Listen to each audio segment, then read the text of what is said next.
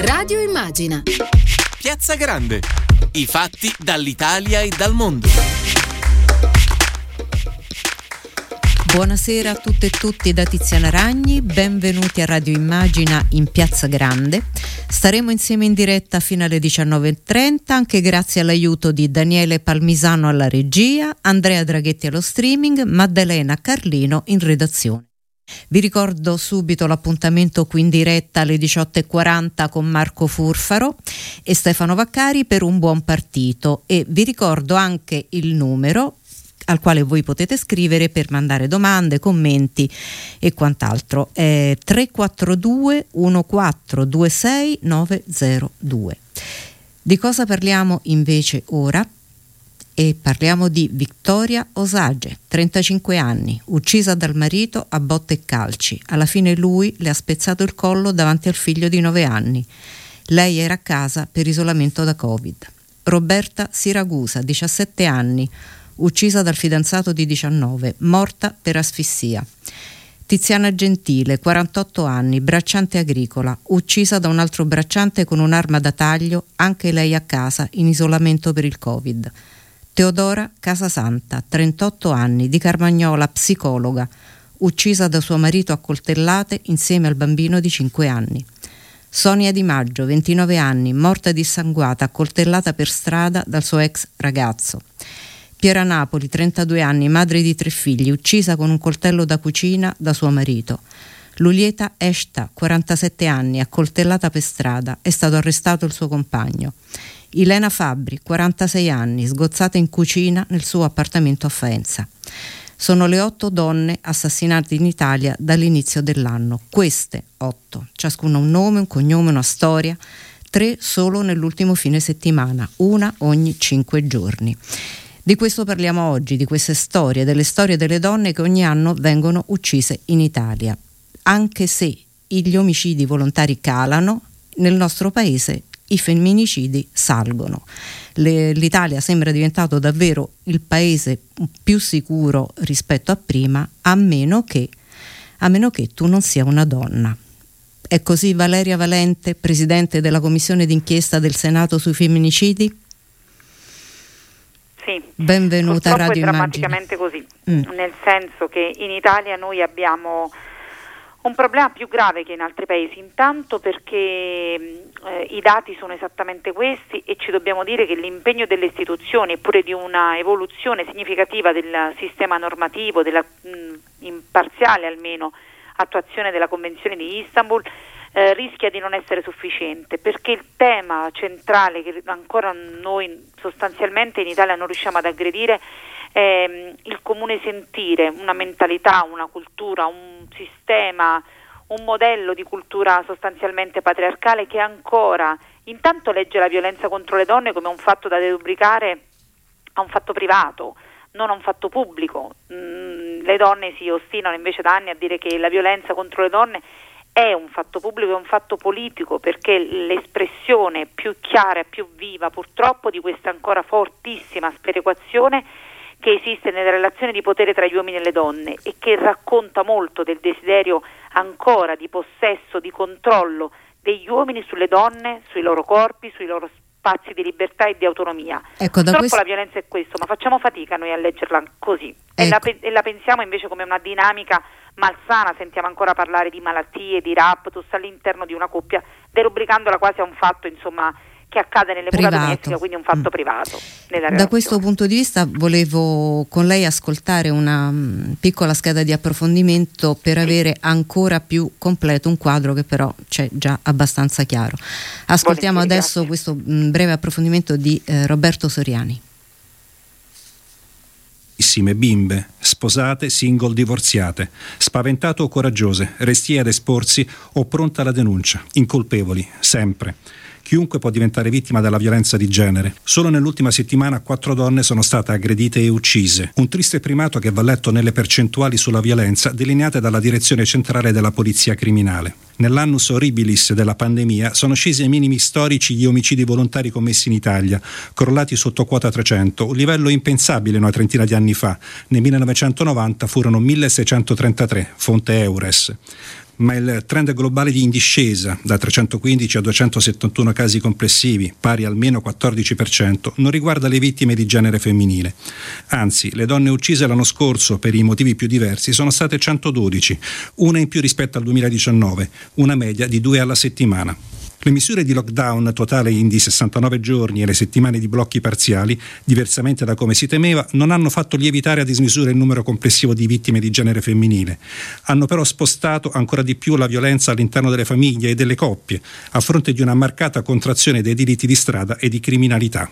L'elaborazione dei dati su base territoriale racconta che è la Lombardia la regione con il maggior numero di vittime femminili di omicidio, un primato negativo del 2019 mantenuto anche nel 2020. Nel territorio lombardo due anni fa si sono contati 18 dei 111 femminicidi complessivi censiti in Italia. I ricercatori dell'Eures aggiungono ulteriori elementi e approfondimenti sulla base dell'esame dei femminicidi commessi tra gennaio e ottobre 2020, comparati con quelli dello stesso periodo 2021. Emerge ad esempio che, a fronte del crollo dei casi collocabili nel perimetro della criminalità comune, sono aumentate da 0 a 4 le vittime femminili di vicinato, liti condominiali e affini.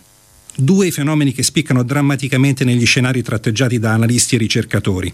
I delitti della terza e quarta età, le vittime over 64 uccise sono state quasi un terzo del totale, il 31,9% nel 2020 contro il 30,3% del 2019, e l'impennata dei femminicidi suicidi. Un trend che dimostra come la violenza maschile contro le donne non sia un'emergenza ma un fenomeno strutturale di natura culturale che va combattuto con ogni mezza disposizione.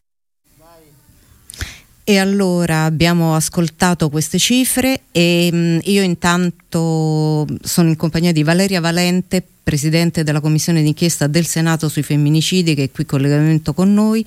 Nel frattempo stiamo seguendo anche la crisi di governo, le chiedo scusa solo un attimo per leggere un'agenzia Prego. che esce ora ed è eh, governo che è unanime dal comitato politico del PD a sostegno di Draghi. E nel corso della riunione del comitato politico del PD è stato espresso un sostegno unanime alla proposta del segretario Zingaretti di proseguire sulla strada del progetto di governo col professor Draghi, un dibattito approfondito e segnato da uno spirito unitario nel corso del quale si è sottolineato come con le proprie idee e le proprie proposte il PD è pronto a sostenere un governo che come chiesto nell'appello del presidente Mattarella affronti le grandi emergenze dalla pandemia alla campagna vaccinale all'emergenza sanitaria, sociale ed economica in corso, con il massimo impegno per attuare il Next Generation EU in tempi rapidi e aprire una stagione di investimenti per il lavoro e l'economia. Ecco, invece ritorniamo ai temi con i quali appunto oggi siamo alle prese, abbiamo ascoltato anche questo ennesimo approfondimento e, e Valeria Valente lo ripeto, presidente della commissione d'inchiesta del Senato sui mini- femminicidi, ci stava sottolineando anche, oltre quello numerico che già è tragico di suo, il dato culturale che è poi diciamo, la parte veramente difficile da... Sì, il, il tema sostanzialmente è esattamente, cioè purtroppo camminano di pari passo, cioè i numeri sono la conseguenza di questa mm. cultura, altrimenti vedremo numeri calare dopo gli interventi mh, importanti che abbiamo fatto sulle norme e sull'impianto proprio normativo di questi anni. Noi ricordiamo che soltanto nell'81 esisteva ancora il delitto d'onore, nel 96 ancora la violenza sessuale era una violenza contro la morale, non contro la persona e oggi siamo nel 2020, quindi in poco più di 20 anni abbiamo un quadro normativo completamente capovolto, quindi dovremmo vederlo debellare, questo, come dire, morire questo fenomeno, invece vediamo che questo fenomeno resiste. Io credo che questo sia anche molto legato sinceramente alla determinazione con la quale le donne si ostinano coraggiosamente, eh, con forza, a volte anche con grandissimi, enormi sacrifici personali, a non rinunciare alla conquista di spazi di autonomia e di libertà. E questa diciamo, violenza io la leggo anche come una risposta a questi passi in avanti importanti preziosi che le donne stanno facendo, che rendono anche, ricordiamo, l'Italia un paese più civile, è come se vi fossero ancora delle resistenze, no? Certo. È come se quel mostro a più, a più teste in qualche modo non volesse ancora morire, che è il mostro del modello patriarcale, che è un mostro difficile da battere, che sulla carta abbiamo cancellato, ma che nei fatti fa fatica a morire, anche perché purtroppo appunto ricordiamo che per t- tante volte eh, ristabilire anche dei rapporti equilibrati significa per qualche uomo dover riscrivere una propria anche identità e anche forse rinunciare a pezzi di gestione del potere. Eh, no? poi lo sentiremo, potere sì. eh, infatti lo sentiremo anche fra poco con un altro um, ospite. Nel frattempo Valeria Valente diamo il benvenuto e collegata con noi anche Maria Teresa Manente, responsabile dell'ufficio legale di differenza donna. Benvenuta Maria Teresa Manente. Grazie, grazie. Parlavamo di cifre, Maria Teresa Manente, e eh, queste, se mai ve ne fosse bisogno, sono state anche aggravate dalla situazione che si è verificata con il lockdown in cui tutti siamo rimasti chiusi dentro, ma eh, purtroppo molte sono rimaste chiuse dentro col proprio carnefice. È così? Eh sì, purtroppo sì. E è indubbio che la pandemia ha acuito le disuguaglianze di genere e con le disuguaglianze eh, di genere eh, ha acuito la violenza maschile nei confronti delle donne. Io sono d'accordissimo con quello che ha detto poco prima uh, l'onorevole Valeria Valente, eh, si tratta proprio di un cambiamento culturale che deve essere fatto e quindi di una campagna che lotti le discriminazioni di genere a partire proprio eh, dalla violenza maschile nei confronti delle donne, che non è altro che l'espressione di una cultura patriarcale che legittima l'esercizio e il potere, il controllo eh, della vita, eh, della, della, vita sulla, della, de, della vita delle donne da parte eh, dei partner. Perché è aumentato? È aumentato perché chiaramente eh, la coabitazione forzata e l'isolamento ehm, con, con questo tipo di situazione le donne sono ancora sono state sottoposte ancora di più prigioniere praticamente del partner mm. violento eh, e quindi il problema è che in una situazione di maltrattamenti il rischio più grave è l'acuirsi del, delle violenze, l'escalation della violenza e che da violenza psichica, violenza economica, eh, violenza fisica arriva eh, sin anche al femminicidio e quindi in una situazione ehm, di emergenza proprio sociale come questa e ehm, mentre all'inizio abbiamo avuto mh, mm, insomma sono state avviate campagne per arrivare eh, alle donne e non lasciarle sole nella seconda fase sicuramente le istituzioni sono state mh, mm, sono tornate silenti e sono state poche pro- presenti nel contrastare e, e prevenire eh, questo fenomeno. È mancata proprio la, diciamo, una forte indignazione sociale perché il problema più grave è quello che eh, per poter eh, lottare contro la violenza alle donne deve promuoversi una cultura nuova che abbatta stereotipi e pregiudizi sessisti che in luogo di condannare la violenza la giustificano. Io certo. ancora continuavo a leggere stamattina eh, giustificazioni alle, alle, uccisioni delle donne perché, o per, perché era geloso, perché eh, la donna lo aveva lasciato, perché lei a, a, a, si era ribellata, cioè cose veramente inaudite, non ci sono giustificazioni, il femminicidio sono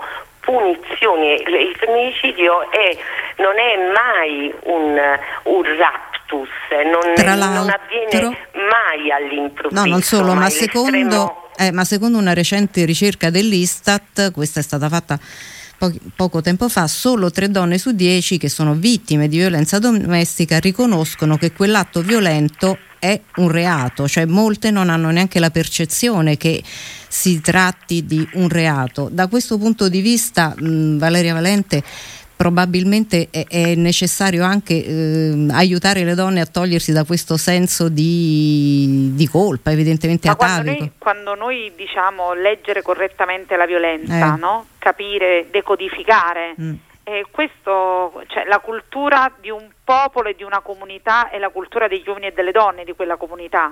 Purtroppo per molti uomini, moltissimi, ma per la stragrande maggioranza, forse posso dire, di uomini e donne, ce l'ha detto l'Istat in occasione del 25 novembre del 2019, ci ha detto che per più della metà degli italiani se una donna subisce violenza la responsabilità è della donna o quantomeno del fatto che non l'abbia voluto evitare. Questo ci racconta molto mm. di un comune sentire e quando diciamo che la violenza deve essere provocata, Valeria o che l'ha provocata addirittura. Eh. Quando diciamo che dobbiamo imparare a leggere la violenza, per esempio a non confondere il conflitto di una coppia con violenza, perché il conflitto avviene tra soggetti che sono sostanzialmente su uno stesso piano, mentre la violenza avviene in una relazione squilibrata di potere. Quando diciamo queste cose e quindi impariamo a leggere i sintomi di una violenza, perché per esempio applichiamo la Convenzione di Istanbul e invece se non c'è violenza non l'applichiamo, quindi applichiamo delle norme specifiche che abbiamo varato in questi anni, significa che lo, lo, chiediamo per gli uomini e per le donne, non solo per gli uomini, anche per le donne che la subiscono, che devono essere in grado di leggerlo. Quando diciamo ci vuole un patto tra agenzie educative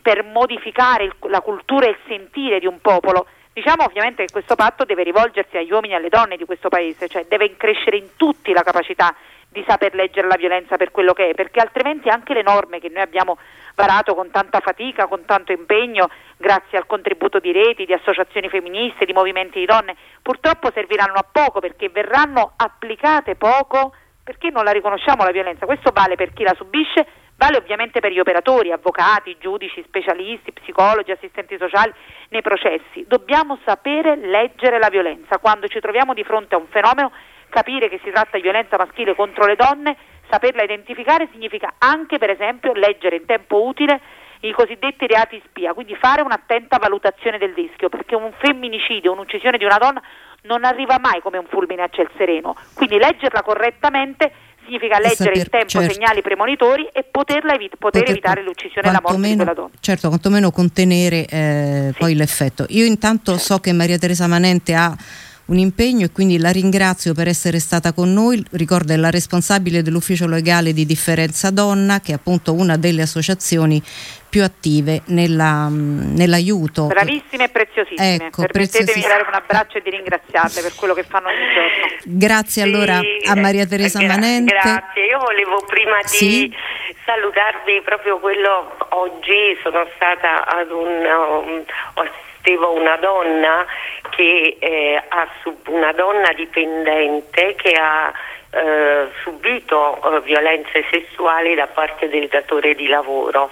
Ecco, proprio nel tribunale eh, da parte del giudice veniva fatta la domanda alla donna, ma questi approcci sessuali, queste attenzioni sessuali, guardate che come cambiano e quando, quanto è importante, dare una corretta lettura della violenza. Parlare di attenzione sessuale è il contrario della violenza certo, sessuale. L'attenzione certo. Presuppone un qualcosa di positivo, sottende qualcosa di positivo. La violenza sessuale è la distruzione dell'altra, no, non, non vedere mm. l'altra e ignorare proprio annullare l'altra. Quindi è un reato e non può essere, non si può usare la parola attenzione, attenzione. sessuale, mm. così come prima l'onorevole Valente aveva parlato di conflitto coniugale in luogo di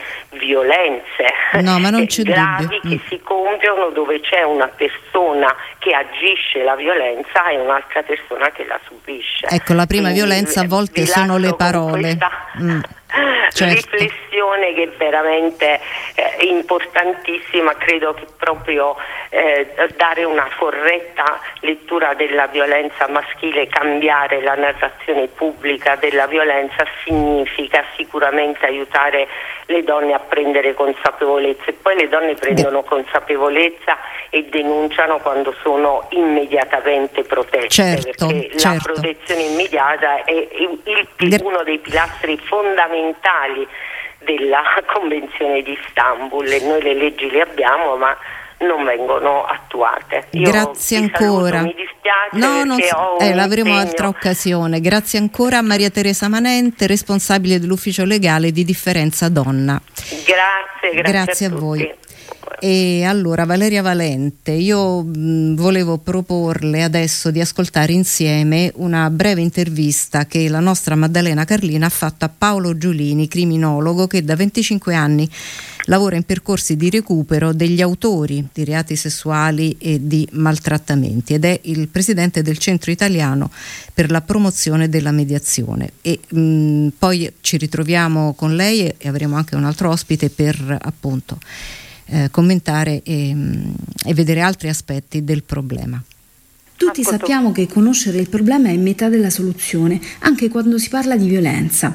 Paolo Giolini, criminologo e presidente del Centro Italiano per la promozione della mediazione, ci spiega innanzitutto, in base alla sua lunga esperienza, chi sono gli uomini maltrattanti non è sicuramente definibile una categoria in senso clinico, però sicuramente è una categoria in senso criminologico perché sempre di più ormai la nostra normativa intercetta questo tipo di condotte di violenze nell'ambito delle relazioni strette, nell'ambito delle relazioni eh, affettive come una un, eh, dire, un qualcosa da intercettare, reprimere e anche trattare. Se vogliamo parlare di analogie tra gli uomini che commettono violenza nelle relazioni domestiche, possiamo parlare di persone che spesso hanno una eh, scarsa comunicazione emotiva, hanno la tendenza a colpevolizzare la vittima e a non rendersi molto conto della loro eh, posizione di sopraffazione, di violenza e di eh, diciamo, modalità eh, autoritaria ehm, che è presente nella relazione portando fino agli eccessi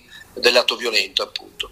Che generi di interventi portate avanti? In particolare noi abbiamo e trattiamo questi uomini in carcere, in, eh, in ambito appunto detentivo con programmi trattamentali specifici e anche sul territorio e per quanto riguarda gli uomini che arrivano sul territorio eh, una buona parte di questi sono inviati proprio dalle istituzioni siete molto attivi anche per quanto riguarda i programmi di prevenzione.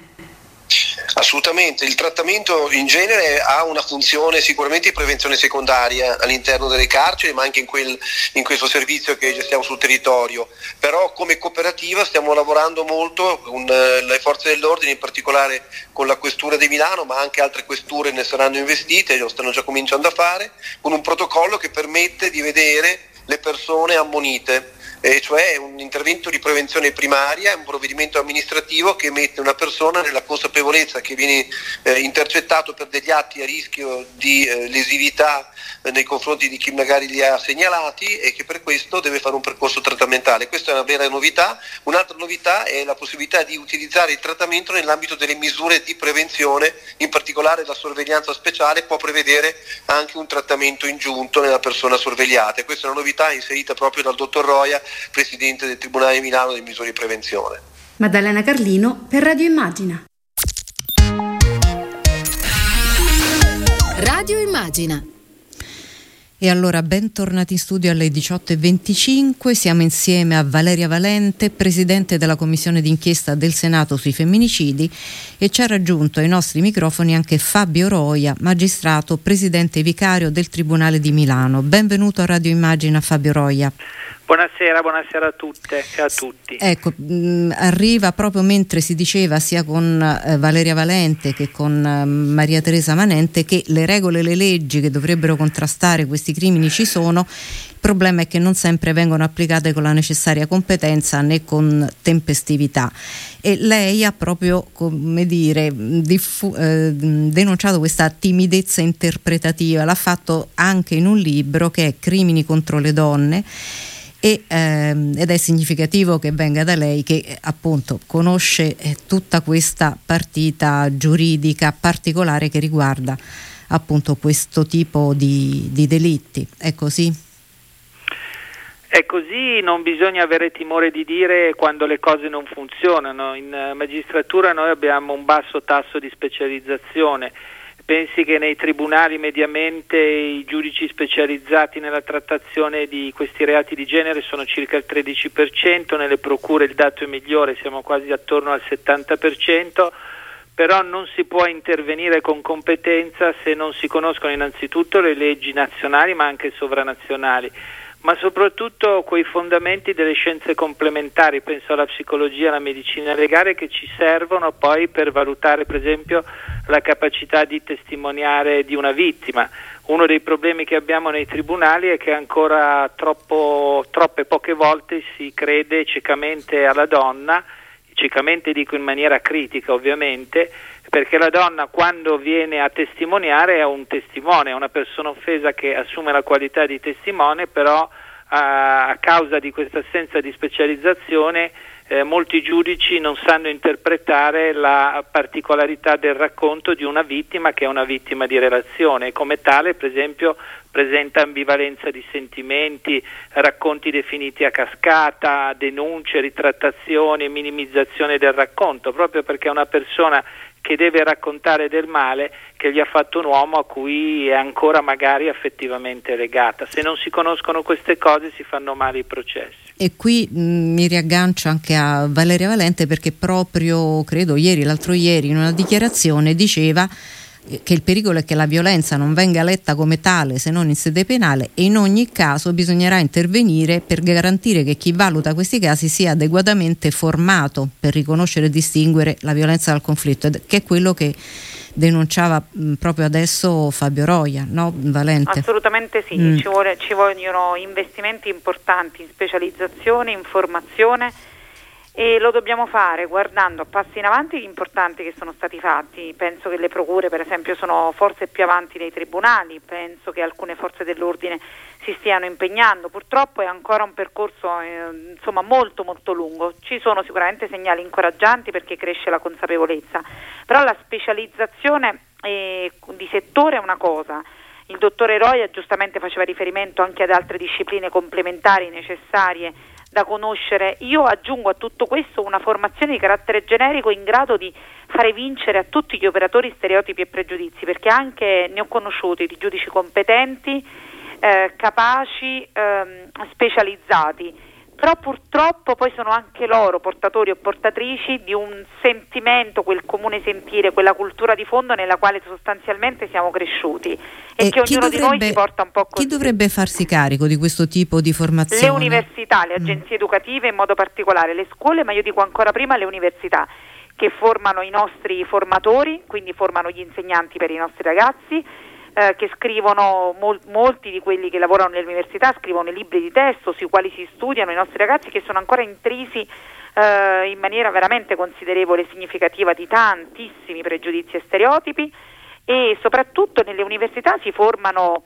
gli operatori, si formano i giudici, si, si laureano i nostri avvocati, i psicologi e quindi dovrebbero, come è accaduto già in altri paesi, penso in modo particolare per esempio a quello che è accaduto nei paesi scandinavi, ma insomma è successo in altri paesi, molte di queste anche le forze dell'ordine, tutti questi operatori che si formano nelle nostre università eh, devono seguire dei corsi nei quali, grazie ai quali si possono acquisire delle competenze. Io personalmente sono una laureata in giurisprudenza, nessuno mai all'università ha pensato di insegnarmi a vincere quegli stereotipi e pregiudizi che semmai la mia famiglia inconsapevolmente mi aveva trasmesso, o trasferito. Mm. A Fabio Roio invece vorrei chiedere una domanda un po' pratica. Eh, a ciascuno di noi capita di avere un'amica, una conoscente, una persona ehm, che è vittima e subisce violenza. Qual è un consiglio che lei può dare, un comportamento pratico da tenere, qualcosa che si può suggerire a, a queste persone? A volte la paura, glielo dico con grande sincerità,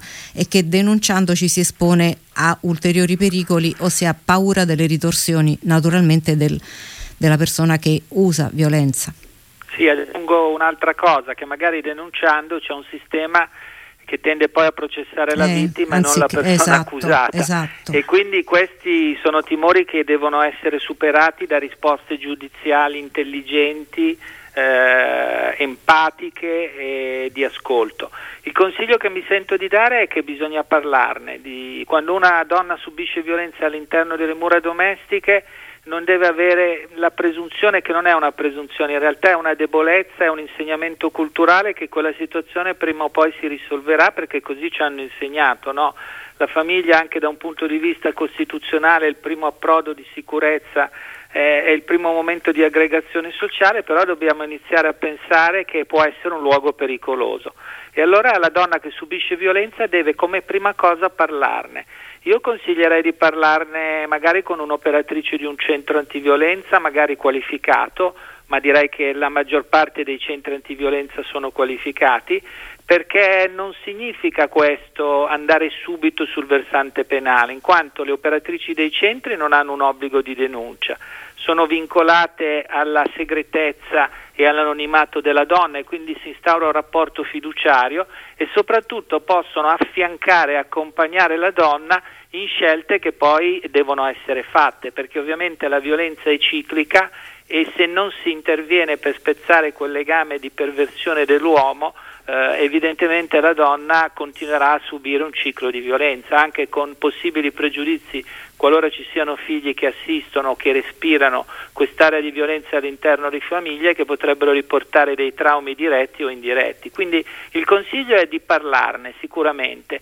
meglio se con un'operatrice di un centro che eh, necessariamente eh, garantirà l'anonimato della donna, darà dei consigli sui numerosi eh, le numerose opzioni giuridiche che oggi sono possibili, noi pensiamo, eh, c'è una legge del 2001 addirittura che consente anche senza entrare nell'ambito penale di ottenere degli strumenti di protezione in ambito civile e quindi i centri sono preparati sia sul piano dell'ascolto, dell'accoglienza, anche del consiglio di natura giuridico, oltre che ovviamente del supporto psicologico. Certo.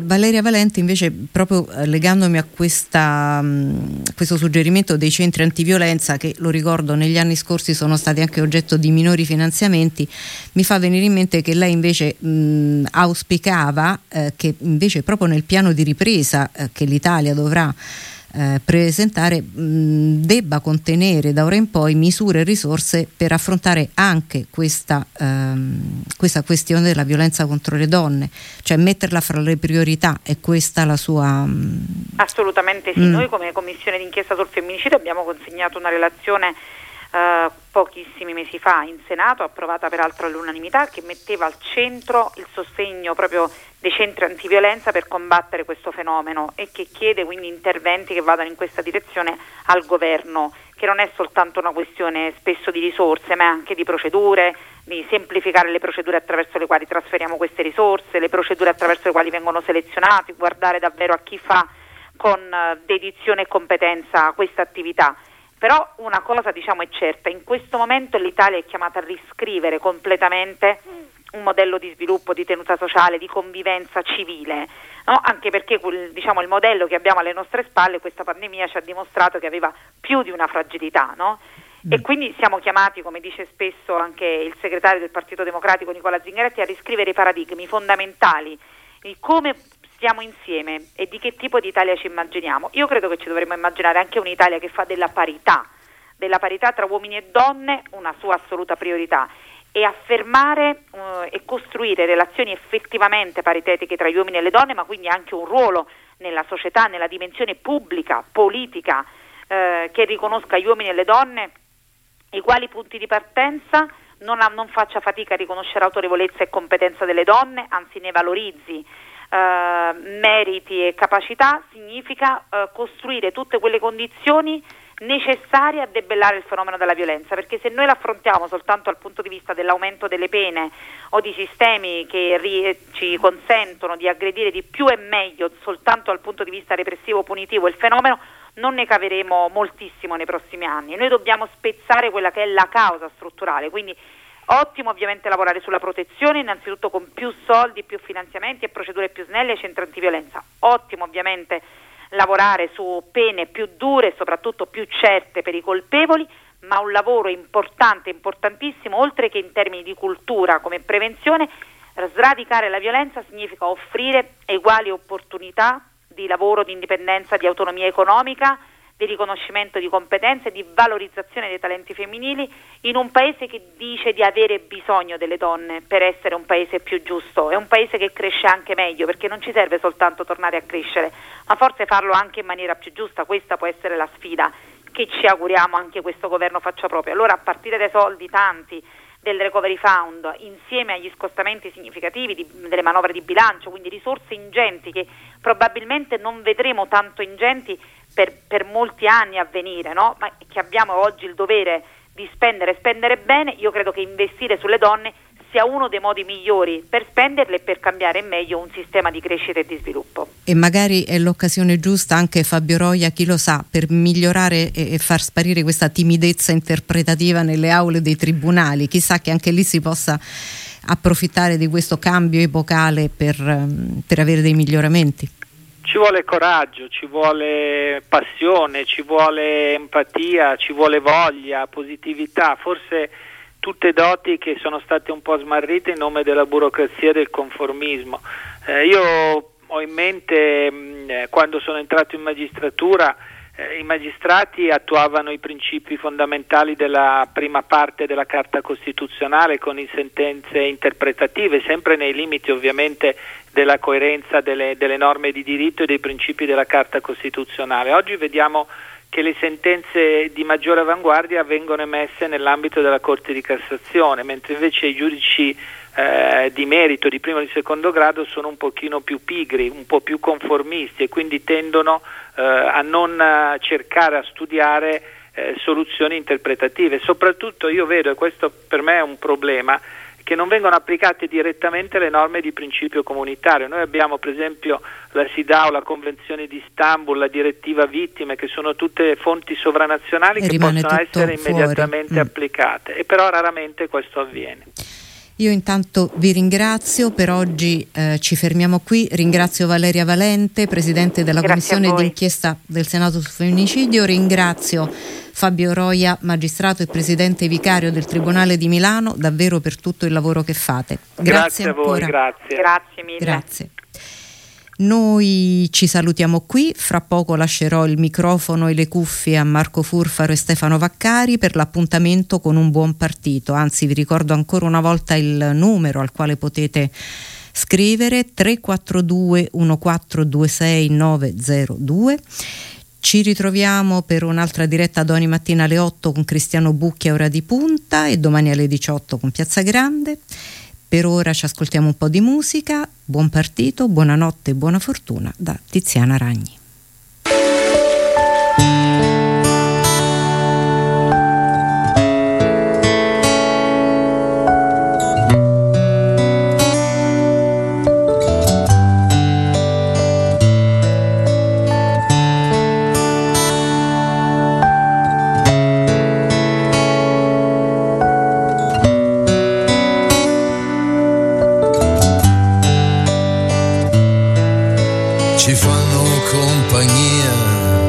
Certe lettere d'amore, parole che restano con noi. E non andiamo via, ma nascondiamo del dolore che scivola, lo sentiremo poi.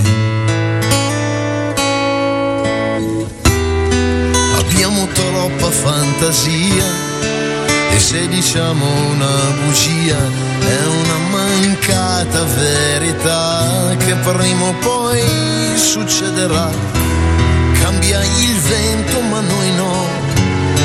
E se ci trasformiamo un po' è per la voglia di piacere a chi c'è già o potrà arrivare a stare con noi.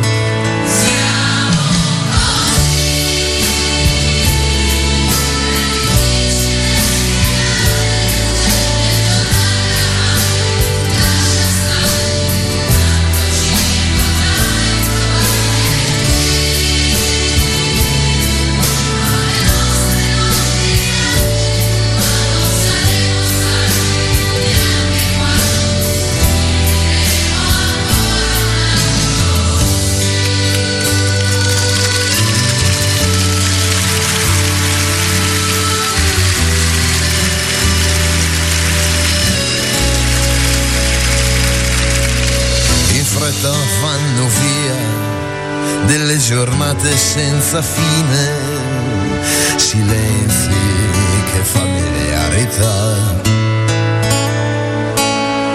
E lasciano una scia, le frasi da bambine che cambiano, ma chi le ascolterà?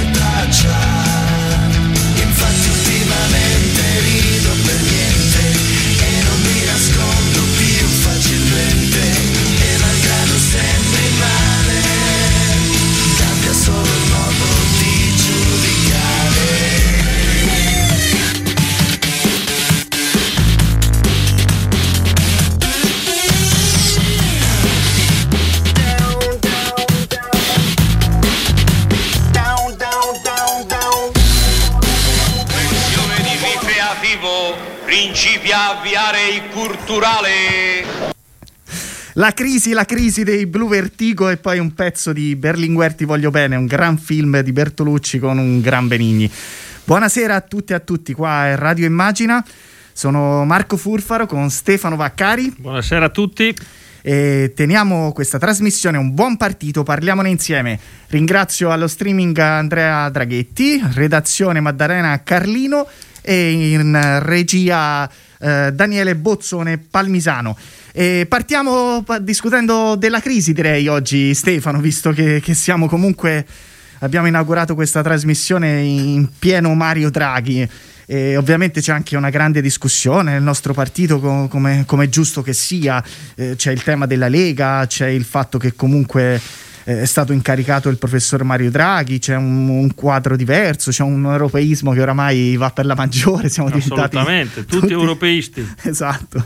Stamattina, oggi mi ha, mi ha intervistato una radio toscana, il capogruppo della Lega di Firenze ha detto io sono un sovranista europeista, fantastico, io e Stefano ci vogliamo tanto bene come compagni e come amici, ma ci odiamo su un punto, Siamo, io sono della Fiorentina e lui è della Juventus, è come eh, se beh. fossimo due fiorentini juventini, insomma, esatto. Vabbè, siamo al surrealismo più totale. Però parleremo, parleremo, di questo. E Stefano, intanto ti, ti, lascio la parola proprio su questo. C'è stato ieri, eh, hai un documento davanti che abbiamo mandato a tutti a tutti gli iscritti e le iscritte e ti lascio intanto un, un primo commento veloce su, sulla, sulla, consultazione de, del nostro segretario, della Presidente Valentina Cuppi con i capigruppi e da Mario Draghi. Sì, eh, ieri c'è stato questo secondo giro di consultazioni eh, delle forze politiche a cui come Partito Democratico siamo andati con le nostre idee, eh, responsabilità, visione, inclusione, sono state le parole d'ordine che delle 26 pagine di idee, di proposte che il Partito Democratico ha consegnato al professor Mario Draghi, con l'idea di eh, dare un segno importante alla nuova maggioranza che ci sarà, ma soprattutto al programma che il presidente incaricato proporrà alle forze politiche, immagino già eh, nelle, prossime, eh, nelle prossime ore. E quindi eh, l'idea che eh, per noi quel programma debba avere un segno forte eh, sul piano eh, dell'europeismo, eh, delle proposte di eh, diciamo, dare risposte concrete ai bisogni delle persone, delle imprese e ovviamente mettendo al centro alcuni punti strategici. Il segretario nazionale ha parlato eh, di lavoro eh, da creare, ha parlato eh, ovviamente anche delle risposte da dare a chi il lavoro invece lo ha eh, nel frattempo perso, che non va lasciato assolutamente da solo, eh, il tema della scuola, ovviamente i giovani come investimento sul futuro eh, di questo paese. Ed è chiaro che a partire da, da queste nostre idee valuteremo quello che sarà eh, la proposta che il, il, professor Mario Draghi eh, farà e ovviamente eh, cercheremo di sostenerla eh, pienamente.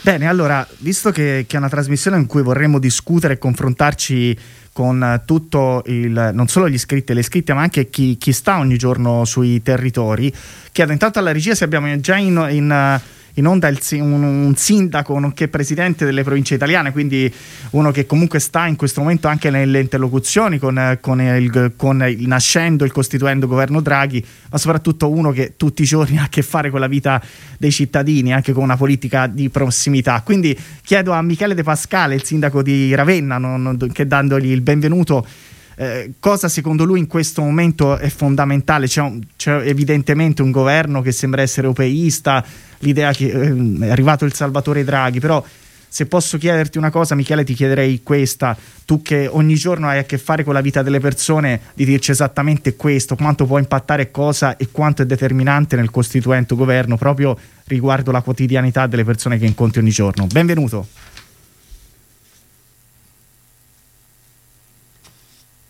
Michele, ci sei? Sei in, on- sei in linea? Ok, non c'è Michele. Abbiamo, abbiamo perso Michele. abbiamo perso il sindaco di Ravenna, speriamo di, di, ritrovarlo al più presto. Allora, ehm, abbiamo un altro sindaco collegato? No, non l'abbiamo. Eh, quindi andiamo avanti di, leggendo qualche, qualche messaggio. Eh, il primo messaggio che leggerò a Stefano è un messaggio un po' critico, però io credo che sia giusto soprattutto per la nostra comunità confrontarsi senza paura e senza filtri. Ci scrive Mauro Ciprotti, che è un iscritto di Ferrara. Io sono iscritto al PD, ma se il nostro partito accetta di stare al governo con la Lega, io non rinnoverò la tessera e non voterò mai più il PD. Noi abbiamo già dato con il governo Monti ed inoltre oserei dire che Draghi e Mattarella non sono Gesù Cristo e Dio. Il mio sentire è comune a tanti militanti, ma voi come sempre della base ve ne fregate altamente, caro Stefano. non esistiamo solo per il voto e per il finanziamento. Buonasera. Ho letto questo messaggio intanto perché non è una trasmissione finta, perché vogliamo dire le cose come stanno e perché non è così. Proprio per, per dare non solo rappresentazione a, a, ciò che dice Mauro, proveremo anche a rispondergli. Stefano, vai tu e poi magari aggiungo qualcosa io. Eh, io dico a Mauro che c'è bisogno di lui invece.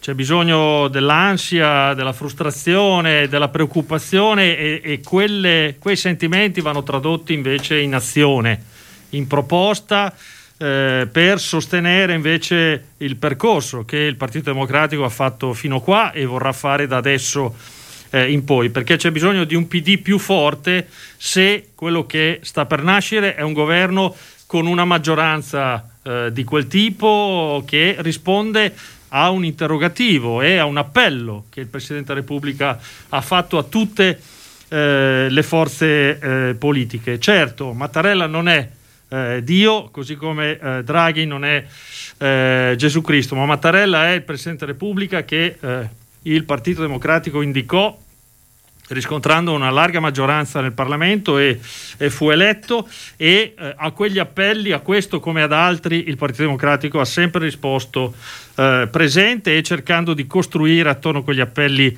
eh, alleanze eh, perché eh, venissero eh, realizzati. E Draghi è l'espressione sicuramente di di valori europei che al centro hanno anche eh, tutta una serie di eh, diciamo, eh, diritti e doveri di quella comunità europea che sono propri del Partito eh, Democratico.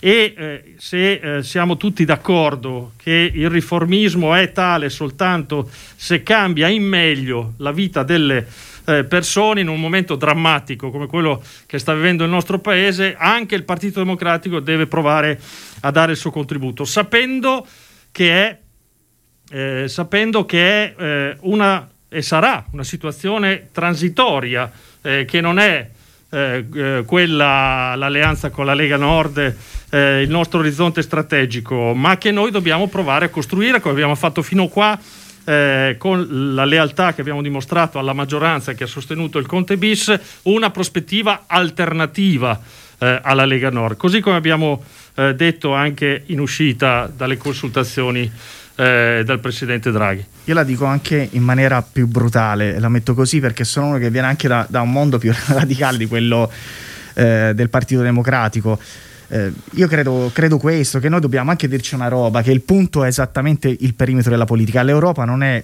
una, una, un maquillage, un titolo da mettersi davanti, uh, sul, da portare sul cappello. L'Europa è un perimetro di valori, inclusione, solidarietà e tante belle cose che noi abbiamo professato negli anni. Il tema è tutto qua. Se il governo Draghi sarà questo governo, come dice di essere, il problema sarà di Salvini e non dobbiamo averne paura e dobbiamo rivendicarlo. Poi è chiaro che ci sono mille contraddizioni per come ci siamo arrivati, però se adesso passiamo dalla, passiamo dalla eh, dalla mascherina di Trump alla mascherina braccia un migrante, magari il problema, proprio la contraddizione non è proprio nostra.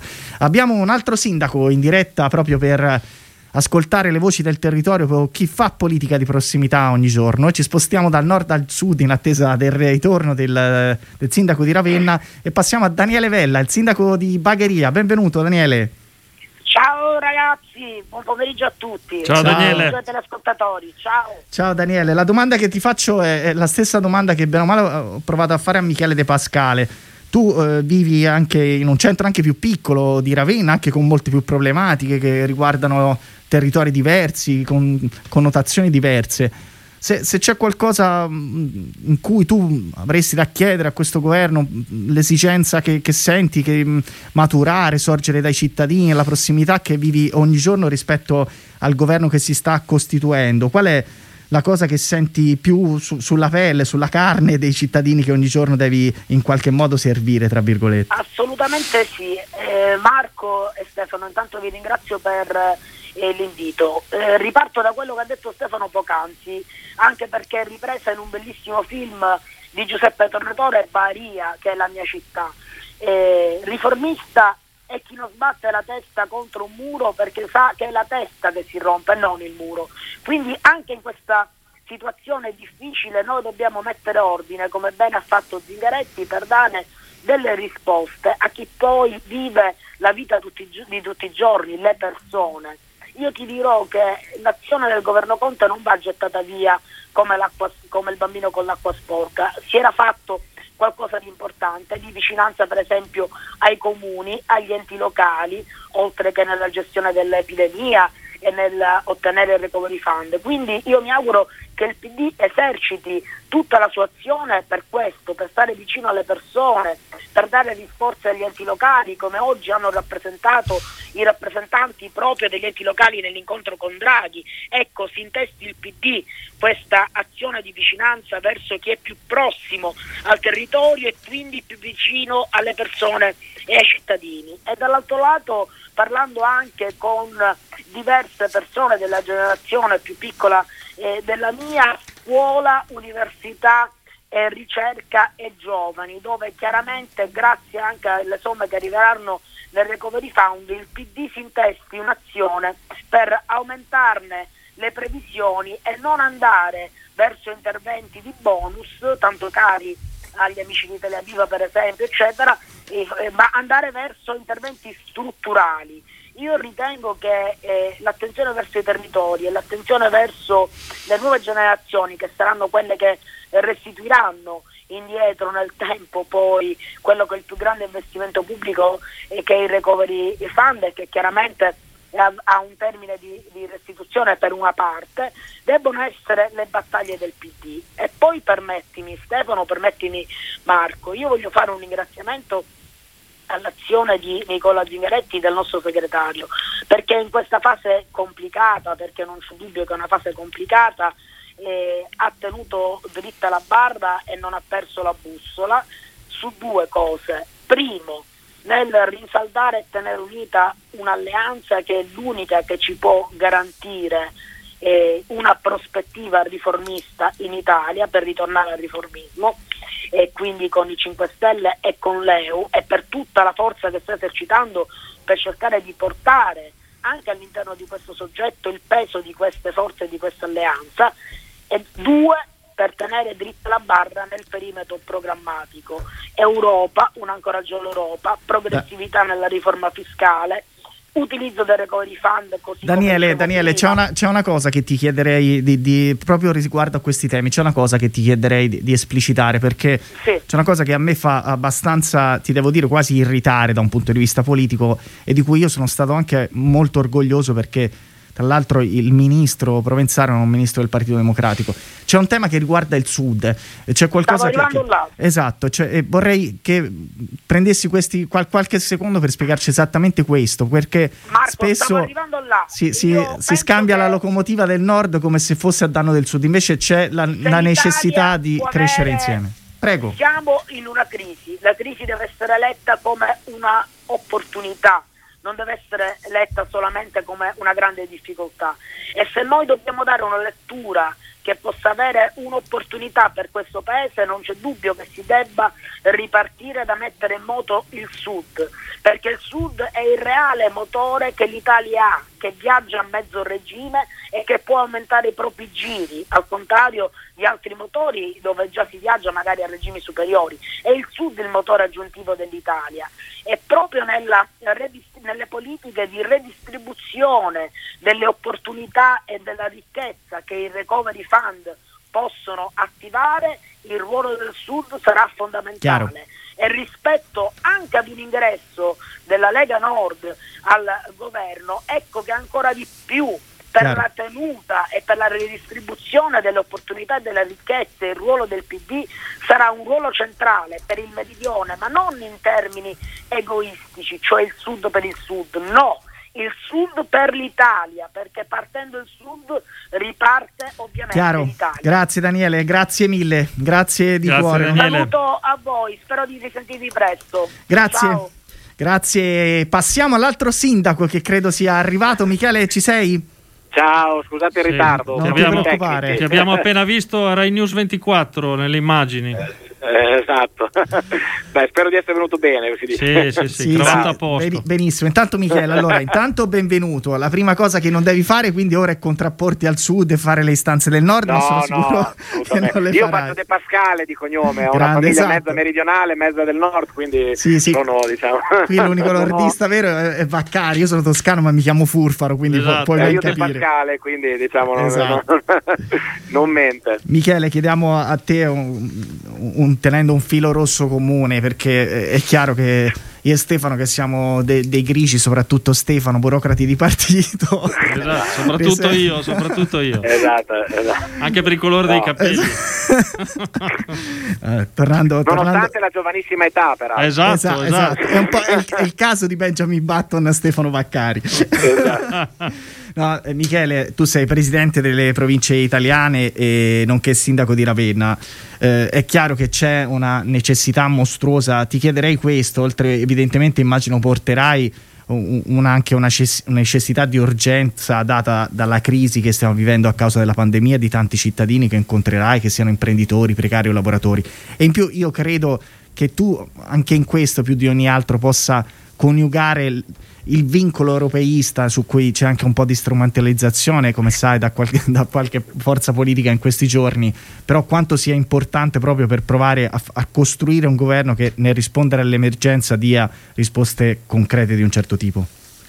Ma guardate, poi io vorrei fare una riflessione, perché poi diciamo dietro alla parola europeismo, secondo me, se non ci mettiamo qualche altro aggettivo, Esatto. diciamo, rischiamo di, eh, anche noi di essere un po' retorici. Quello di Draghi non è un europeismo, o almeno Draghi alla BCE non è stato europeismo, è stato un europeismo solidale, perché questa secondo me è la parola chiave. Cioè, è stata la vittoria contro invece altri europeisti, ma gli europeisti del rigore finanziario, gli europeisti diciamo dell'austerity, che erano europeisti anche quelli, eh, nel senso perché noi li abbiamo, eh, diciamo, li abbiamo visti durante il governo Monti, quel tipo di approccio europeista, ma la battaglia che ha giocato Draghi è stata una battaglia per la solidarietà verso i paesi più deboli dell'Europa, l'Italia diciamo, probabilmente se non ci fosse stata quelle- quell'azione così forte in quel momento da parte della Banca Centrale Europea rischiava il default.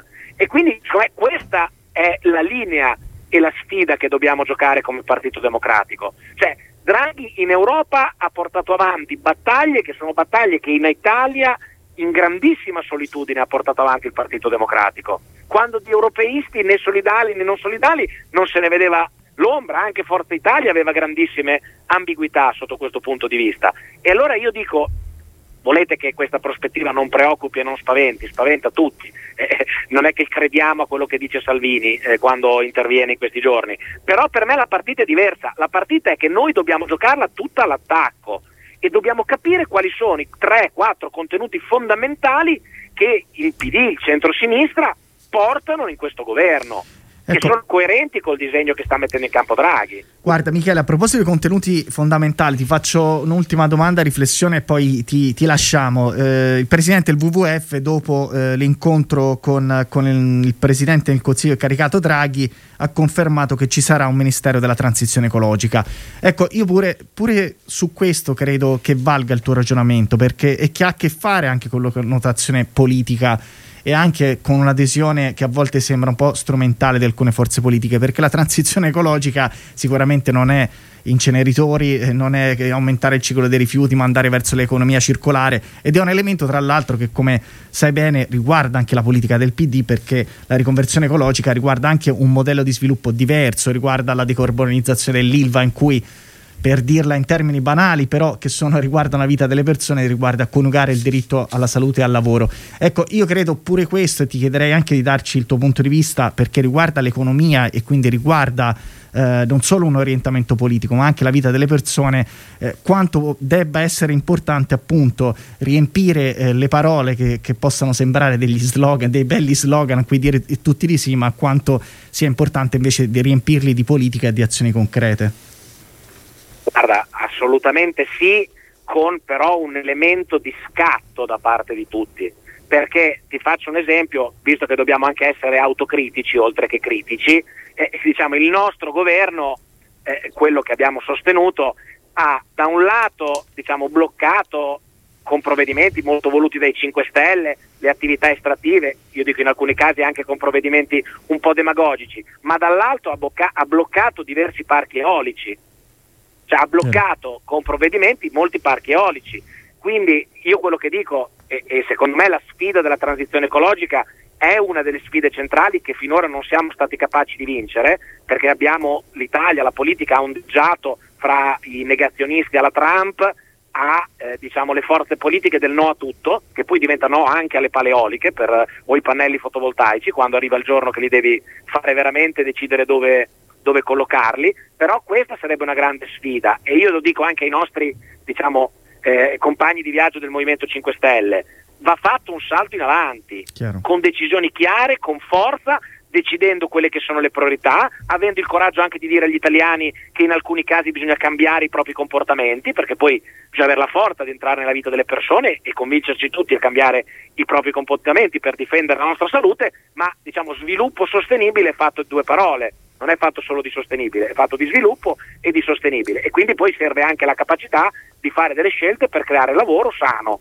e questo forse diciamo, vale per noi, vale per uh, il mondo industriale, ma vale anche per il mondo ambientalista che spesso diciamo, eh, non si assume ma quasi mai la responsabilità di dire dei sì. Anche, anche, perché Michele vi intro, intrometto nella vostra conversazione, ci sono poi da raggiungere a proposito d'Europa obiettivi che sono stati scritti nel piano energetico eh, nazionale su cui l'Europa eh, ci chiederà il conto no? e quindi abbiamo la necessità da questo punto di vista di eh, intraprendere una strada con molta più decisione per raggiungere quegli obiettivi, anche perché se vogliamo essere europeisti fino in fondo su questo terreno abbiamo già eh, diciamo, su, temi su cui lavorare. Assolutamente sì. Michele, grazie di cuore per la grazie partecipazione. Buon lavoro. E a presto. Grazie. grazie ciao. Grazie. E visto che ascoltiamo tutti i messaggi, non solo quelli di politica noiosa, ringraziamo Sandro che ci chiede un saluto e ci chiede pure una canzone da Abbasanta, provincia d'Oristano. Non lo potranno ascoltare chi ci segue su Facebook per motivi di copyright, ce l'ascolterà chi ascolta sull'app di Radio Immagina su FM World come aggregatore o MyTuner e la canzone è il pezzo di Alessandra Moroso e di Emma Marrone.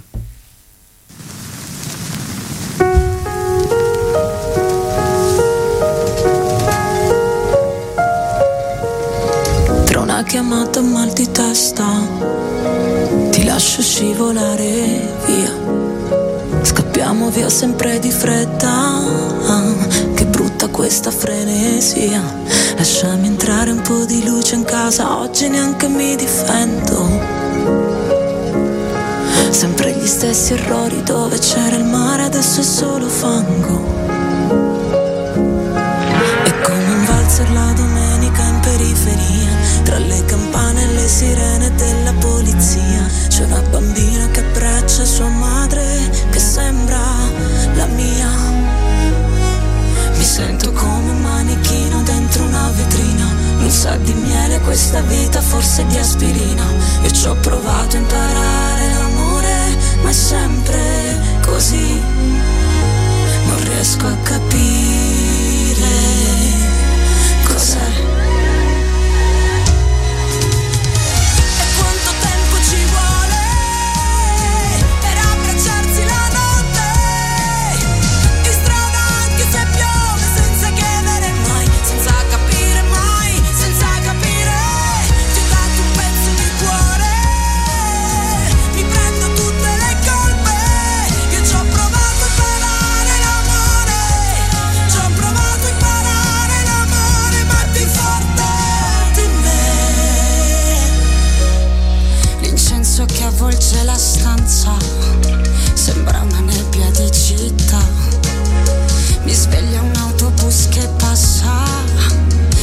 a qualche sera fa.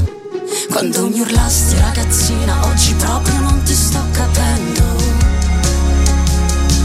Sei sempre bravo tu a ferire quante inutili parole al vento. Ancora le sento.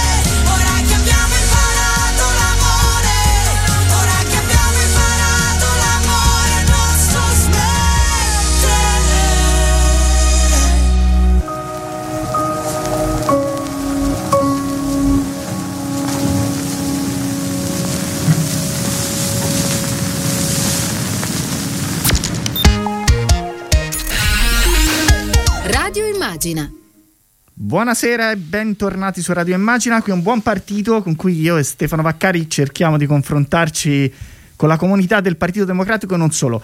Leggo un messaggio su Facebook, un commento su Facebook a cui ci tengo molto a rispondere. Come mai non avete, dice Adelmo Padula, come mai non avete proposto le Iusculture durante Giuseppe II? Chiedo per milioni di migranti nati in Italia che la sinistra italiana prende per il culo da anni ci tengo a rispondere perché ricordo, bravo, bravo. ricordo, perfettamente che il 16 novembre mattina un certo Nicola Zingaretti fa una relazione a Bologna di forse un'ora e mezzo all'Assemblea nazionale, Assemblea nazionale. Un'ora e 40 in cui in questa ora e 40 in cui faceva mil, diciamo decine di migliaia di proposte ce n'era anche un'altra. E quella proposta non era nemmeno lo Ius Cultura era addirittura lo, lo Ius Soli. Si scatenò un putiferio quindi la risposta è che non solo l'abbiamo proposto ma l'abbiamo proposto con forza si scatenò un putiferio in cui ricordo che nessuno né dell'arco della maggioranza né tantomeno ovviamente dell'opposizione che ci attaccò ci aiutò. Italia Viva ricordo che mi ricordo Boschi, Faraone tutti a dirci che non era il momento perché ovviamente non è mai il momento poveri per i ragazzini magari nati in Italia. Però quindi la risposta che ci provammo e ci abbiamo riprovato. Tant'è vero che nel documento che Stefano Vaccari ha davanti agli occhi a Mario Draghi abbiamo proposto anche Questo. l'approvazione dello Ius Culture e di una nuova legge sulla cittadinanza, oltre ovviamente ai canali umanitari e per essere chiari un approccio sull'immigrazione che non solo non contempli i decreti in sicurezza di Salvini, ma che vada nell'approccio della legalità, dell'inclusione e della solidarietà, chiaramente.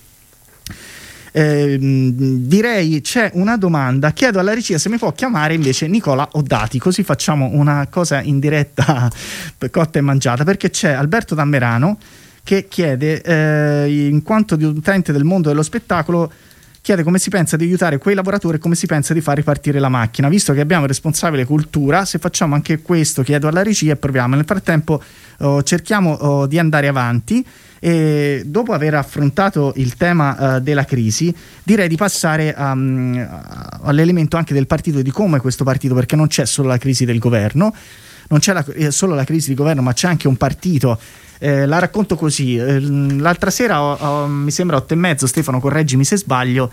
Gad Lerner chiede a Nicola Zingaretti in questa polemica tra radical chic e non radical chic, sostanzialmente chiede a Nicola Zingaretti perché il Partito Democratico non, non sta più n- n- nel sociale, vicino alle persone, nelle eccetera, periferie. nelle periferie, eccetera.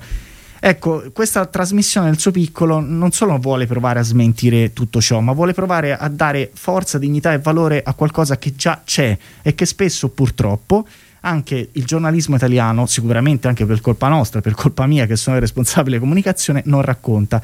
Cioè di un partito che invece si occupa delle persone più fragili, si occupa delle persone che eh, stanno oh, magari al freddo o, o, che hanno bisogno di cibo, che sono più anziani e sono sotto il Covid e li porta ai farmaci. E per questo vogliamo provare a raccontarlo in questi giorni, con anche magari i nostri difetti, ma sicuramente questo è un grande pregio e sono felice, dovrebbe esserci in diretta di, che sia con noi Francesca Biondo del PD di Roma per raccontarci un'iniziativa lodevole che era il dare un luogo sicuro a, tutte, a tutti coloro che hanno un problema a Roma con l'emergenza freddo. Ciao Francesca, benvenuta. Ciao, buonasera, ciao Marco. Ciao, ciao Francesca. Francesca, allora ci racconti un po' di questa iniziativa, l'intento di chiamarti esattamente per questo, per dare spazio e, e racconto a qualcosa che spesso la, la politi- il giornalismo non racconta, che sembra sia fuori dalla politica, che raccontano sempre che la sinistra è lontana dalle persone. Invece c'è una sinistra che dalla parte delle persone c'è e vogliamo raccontarla. La vostra iniziativa va in quella direzione, raccontacela. Sì, grazie. Noi, come hai giustamente raccontato in apertura, con il Partito Democratico di Roma ormai da molti mesi stiamo portando avanti questa esperienza di, eh, che è diciamo, partita anche prima del, dell'emergenza Covid, del lockdown in alcune sezioni del Partito Democratico di Roma perché ci siamo resi conto che in questa città eh, ci sono tantissime persone che purtroppo vivono e ahimè muoiono eh, per strada e l'amministrazione comunale non ha mai messo in piedi diciamo, un, un, piano di accoglienza adeguato. Ogni anno si parla di emergenza freddo come se l'inverno e l'alternarsi delle stagioni fosse diciamo, appunto un'emergenza e quindi una cosa che non, che non ci aspettiamo a Roma ci sono circa eh, solamente mille posti letto a fronte di oltre 8.000 persone che vivono per strada e quindi noi ci siamo eh, posti una sfida ambiziosa che è stata quella di accogliere alcune di queste persone all'interno delle sezioni del Partito Democratico per dargli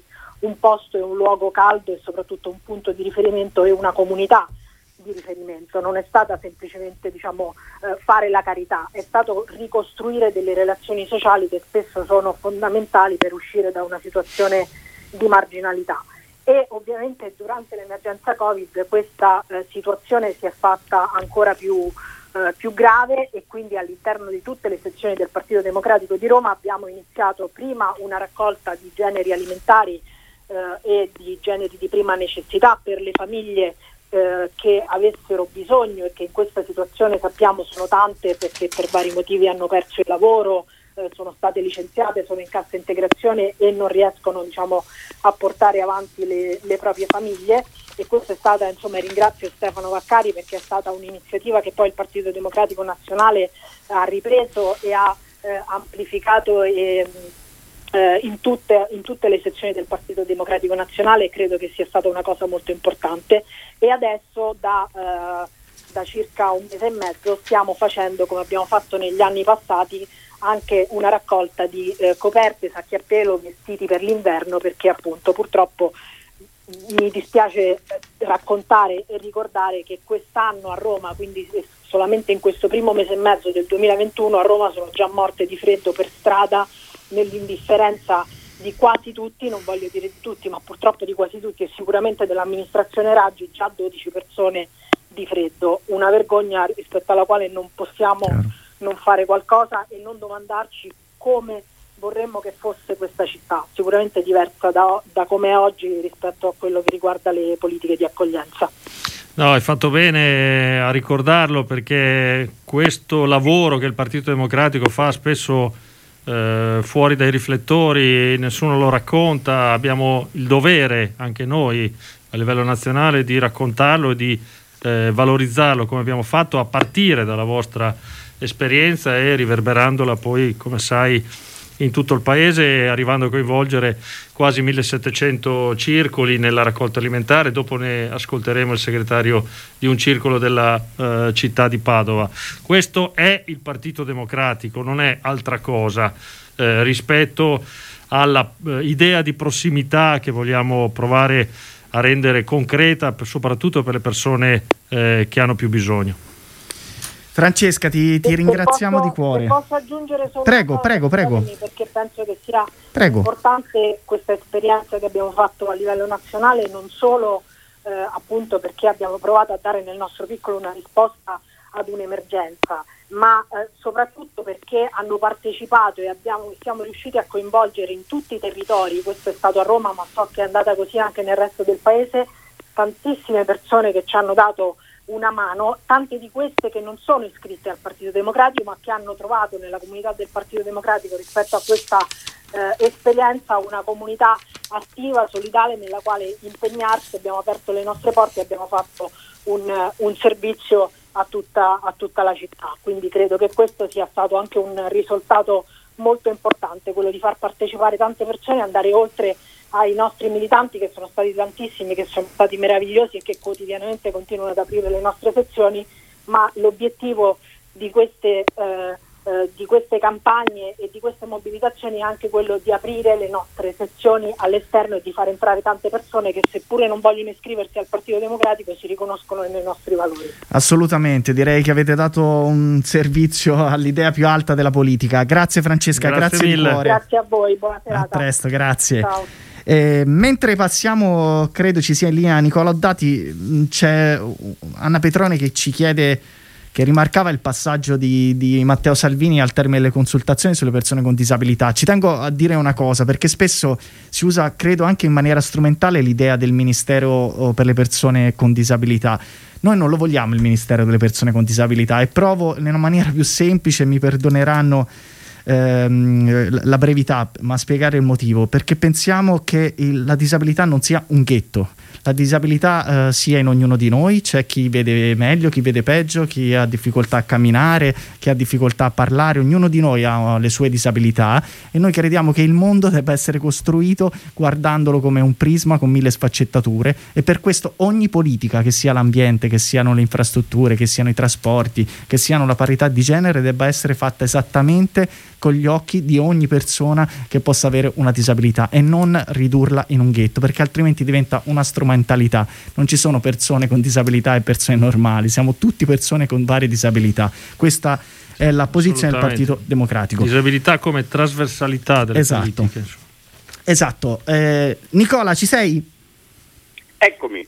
Ciao Nicola, grazie intanto per la disponibilità, abbiamo Ciao. fatto questa carnambata, ma visto abbiamo abusato della tua disponibilità perché c'è, c'è un nostro iscritto, oddio non so se è un iscritto, però abbiamo un messaggio di Alberto Dammerano eh, che chiede del mondo della cultura e quindi anziché come coordinatore della segreteria nazionale in questo momento ti, ti sfruttiamo tra virgolette come responsabile cultura.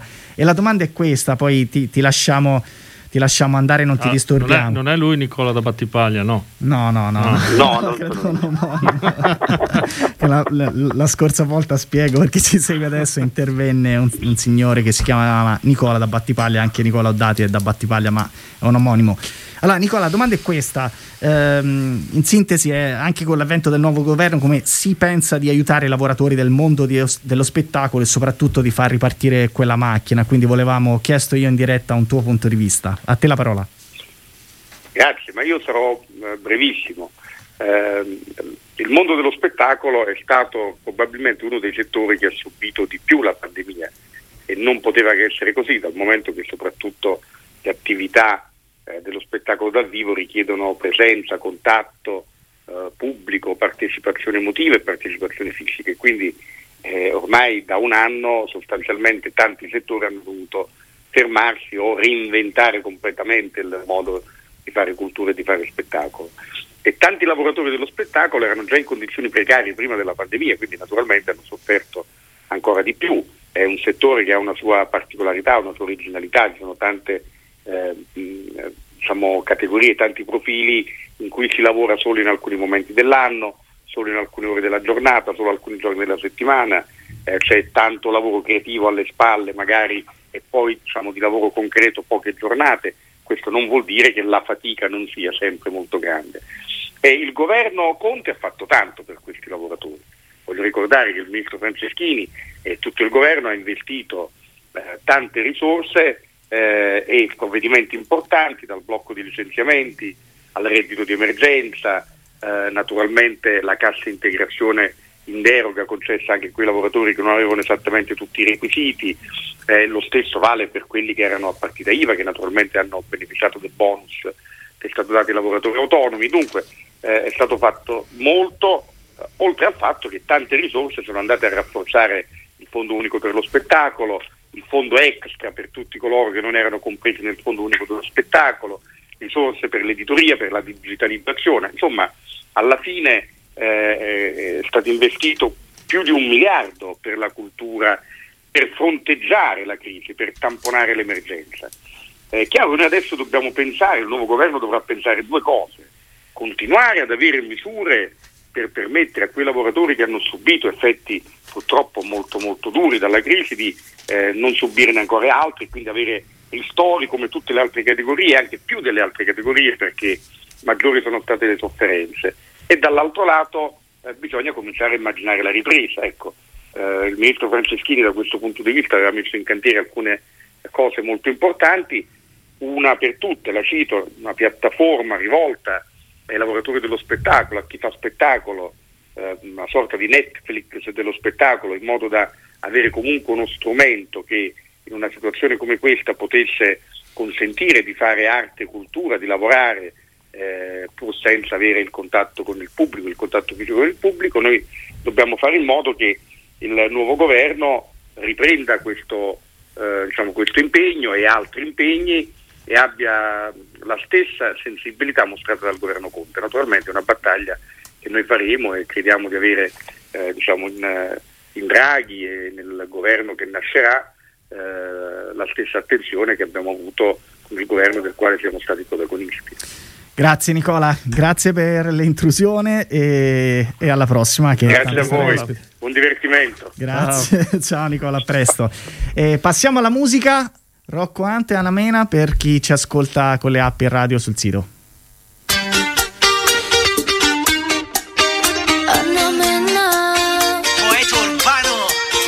Guarda il cielo, proprio lì una stella cade. Tu che balli appena uscita da un locale.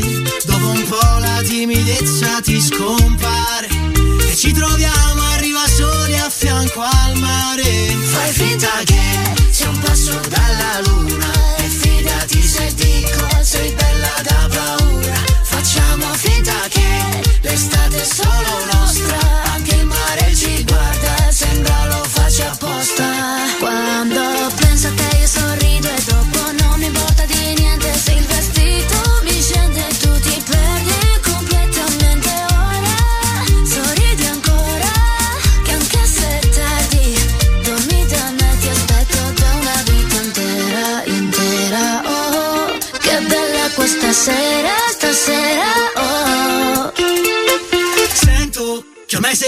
qui dentro. Non è più questione di tempo. Se non vorrei alzarmi dal letto, tu resta ti porto un cornetto. E poi carichiamo la macchina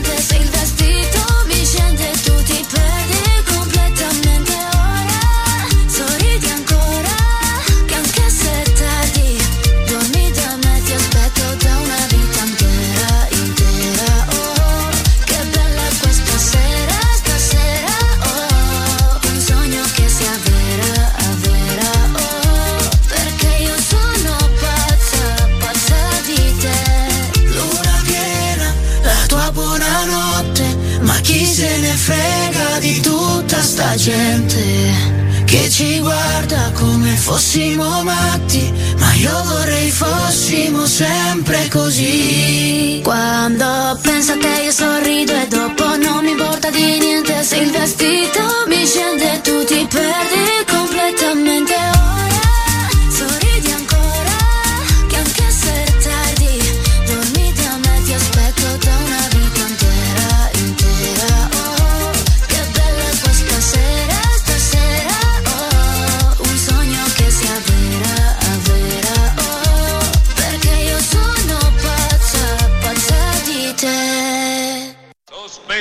Di ricreativo, principia avviare il culturale.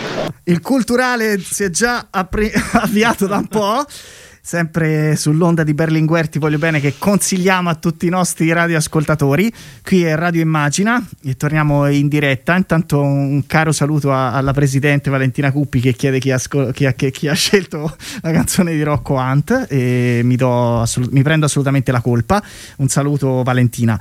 Ehm, parlando di, di cose serie l'ultima parte di questa puntata vorremmo dedicarla sempre a a provare a raccontare quello che è davvero il Partito Democratico, oltre le ricostruzioni dei giornali in cui spesso si parla sempre delle polemiche tra di noi, del congresso, cioè di roba, come ha definito giustamente Nicola Zingaretti, che davvero è da marziani, perché una persona normale ha a che fare purtroppo con la vita materiale che è un po' più dura a volte di quella che vivono chi perde purtroppo un po' troppo tempo a far polemiche. In realtà noi abbiamo tante militanti e tante, tante tanti militanti che ogni giorno stanno sui propri territori a, a provare a dare a, non solo a fare politica ma si fa politica anche dando una mano alle persone abbiamo in diretta credo Paolo Schiavon eh, del, che è il segretario del circolo Ponte di San Nicolò di Padova ci sei, ci sei Paolo? Sì ci sono, ci sono, no, ci prima, sono. Paolo. prima di darti la parola darei, darei, chiederei a Stefano di introdurla perché è una campagna che, che abbiamo seguito insieme, che, che lui quanto me, ma lui sicuramente ancora più di me ha seguito la campagna sulla raccolta alimentare, quindi chiederei a lui di introdurti prima di dare la parola. Sì, il circolo di Paolo è stato uno dei quasi 1700 circoli che si sono attivati nella campagna Solidarietà in Circolo. E cosa abbiamo fatto? Abbiamo sostanzialmente provato a mettere a disposizione i nostri circoli, i nostri volontari, per prenderci in carico, anche se per un pezzettino, della complessità eh, dei bisogni della persona, anche attraverso un bisogno fondamentale come eh, l'aiuto alimentare. E allora siamo diventati, eh, poco prima di Natale, in quelle settimane, un, eh, uno dei nodi eh, di una rete che era già esistente, è già esistente, continua tutt'oggi a eh, lavorare eh, per dare una mano a chi ha più eh, bisogno, per consegnargli il cibo, e come sentivamo prima anche le eh, coperte eh, per chi dorme eh, all'addiaccio. E ovviamente lo abbiamo fatto eh, mettendoci in gioco in modo concreto e anche mettendo a disposizione la nostra capacità organizzativa, laddove siamo stati eh, capaci, e eh, dentro un'azione corale e collettiva. Questo è stato un po' il lavoro. Sono oltre 130 tonnellate di eh, cibo sono state consegnate alle associazioni che poi le hanno recapitate alle famiglie che avevano più bisogno. E queste 130 tonnellate di cibo, alcune le, le ha raccolte Paolo e, e, i militanti del vostro circolo, no Paolo? Raccontaci. Sì, intanto un caro saluto a Radio Immagina e alle democratiche e ai democratici in ascolto, compresi quelli di Ponte San Nicolò, se ci sono. Ponte San Nicolò è un comune in, eh, attivo a Padova, confinante con Padova, e quindi siamo nel Veneto. Solidarietà in circolo. Noi abbiamo accolto, aderito con entusiasmo a questa proposta del Partito Nazionale. È stata una bella esperienza, sia per la sua finalità, aiutare chi si trova nel bisogno a causa del Covid, ma anche perché è stato per noi un impegno con gioia. Per i volontari iscritti che hanno lavorato nella mattina di sabato 19 dicembre eh, si era contenti, è stata una bella, eravamo contenti, una bella mattinata. Abbiamo raccolto 870 kg di generi alimentari, di cui una, una parte è stata anche eh, donata da un'associazione che realizza progetti in Congo, pensate in Africa, per bambini orfani e ha deciso anch'essa di fare qualcosa per i nostri concittadini. Questi alimentari, attraverso la dispensa alimentare, che è un gruppo di volontari collegato al comune, sono stati poi devoluti a famiglie segnalate dai servizi sociali comunali. È un'iniziativa, a nostro avviso, da ripetere, sia come partito nazionale e anche come partito locale, anzi il Comune ci ha ringraziato l'iniziativa e ci ha anche chiesto, ci ha dato la disponibilità a, a ripeterla. Faccio presente che Ponte San Nicolò è un comune ricco di associazioni di volontariato sportive, culturali e anche della solidarietà, in particolare solidarietà verso situazioni di fragilità, anziani, disabili e così via però sempre con l'idea che il volontariato non deve essere sostitutivo al servizio pubblico, ma deve essere aggiuntivo. ecco, poi dico altre due cose riguardo al nostro circolo. Eh, noi nel nostro comune eh, siamo in minoranza, però siamo molto impegnati a livello locale per proiettare il nostro comune in un futuro sostenibile e diamo tanti spunti e stimoli alla nostra amministrazione comunale. Però anche ci interessano delle tematiche più generali, in particolare la sanità, poi i diritti umani e su questo volevo citare una iniziativa, un flash mob che abbiamo realizzato mercoledì 23 dicembre chiedendo giustizia per Giulio Regeni e libertà per Patrick Zacchi. Assolutamente Rispetto sì. dei diritti umani sempre e quindi Ottima questo è un cosa. tema caldo, adesso pensiamo di continuare a coltivarlo. Ecco, poi stiamo affrontando la questione giovanile perché i ragazzi, adolescenti e preadolescenti sono in difficoltà e, e sono portati qualche volta a fare delle- dei gesti un po' inconsulti, no, anche piccoli vandalismi, e noi non vogliamo che siano oggetto di, di un atteggiamento solo sanzionatorio, no? ma vogliamo avere un atteggiamento formativo nei confronti dei giovani e così stiamo anche ragionando che tipo di iniziative mettere in atto. Ecco, poi eh, ultimamente abbiamo lanciato qua eh, a livello come un nostro circolo, ma anche a livello provinciale, tre appelli veloci. Dai, diceli. Dove non lasciamo solo Papa Francesco a lottare per il disarmo nucleare e contro ogni tipo di arma, non lasciamo solo il Papa. Poi non lasciamo solo i giovani a lottare contro il riscaldamento climatico. Giusto. Ottimo. Non lasciamo soli i migranti a lottare per un futuro più umano. Prendiamo il pacchetto e lo riteniamo approvato. Lo assumiamo. e infine, bene, infine, siccome io sono anche volontario di una ONG che si chiama Medici con l'Africa QAM, che ha sede qui a Padova e opera in otto paesi africani, eh, io vorrei fare un appello speciale al nostro partito affinché eh, dia- contribuisca ad un piano oh, per l'Africa, un piano che deve essere un piano europeo per l'Africa, no, per il riscatto di questo grande continente e per questo miliardo e oltre di abitanti, no? che ha tante risorse, ma non possiamo solo pensare a vederlo come una minaccia all'Africa, ma è una- può essere una grande opportunità per il nostro paese e anche per l'umanità. Bene. Ecco, questo è quello che vo- volevo dire. Paolo, ti ringraziamo, ti Grazie lasciamo mille. anche perché non solo ci hai raccontato la raccolta alimentare, ma ci hai anche suggerito tanto e molto di politica che credo Sì, siamo è, concordi. è un circolo che può essere preso ad esempio come buona pratica per tanti altri, ce ne sono tantissimi altri, lo sappiamo, in giro per l'Italia il Partito Democratico è anche questo e ovviamente ne siamo tutti orgogliosi. Grazie, intanto leggo un messaggio. Prego, prego Paolo, dici. No, ringrazio voi, ringrazio Imagina, le democratiche, i democratici. Cerchiamo di avere entusiasmo, coraggio Esatto. e forza. Assolutamente, al lavoro e alla lotta Paolo. Grazie. Ciao, a presto. Grazie. Ciao Paolo. Allora, ci tengo a rispondere a un messaggio di Marica Salonna su Facebook che dice: Vogliamo parlare anche dei femminicidi, dell'attacco al diritto all'aborto, del fatto che quando le donne denunciano le violenze, spesso nei tribunali minorili, dove illegittimamente viene messa in campo la pass, vengono loro tolti i bambini, o questi discorsi non portano voti. Eh, non solo non ne parliamo, ne abbiamo parlato mezz'ora fa prima della nostra trasmissione. Questo per dirvi con Valeria, Valeria Valente, Valente. presidente della commissione femminicidi, ma non solo. Eh, prima salutavo Valentina Cuppi, con lei Cecilia Delia, Chiara Braga, tut- Livia Turco, tantissime democratiche di, di questo partito e democratici perché hanno contribuito anche i maschi, perché spetta innanzitutto a noi. Eh, abbiamo costruito anche un documento, non solo le proposte per il recovery plan, ma anche le, le proposte che abbiamo dan- dato a Mario Draghi, mettendo come trasversalità le politiche di genere e anche la lotta evidentemente alle violenze. Il PD in questa Ma giornata tu parevi Kennedy. la giornata eh, mondiale contro la violenza sulle donne ha fatto partire eh, credo per la prima volta una campagna che ci siamo assunti noi maschi proprio perché pensiamo appunto anche con i complimenti di Bozzone che, che tocchi esattamente, esattamente a noi.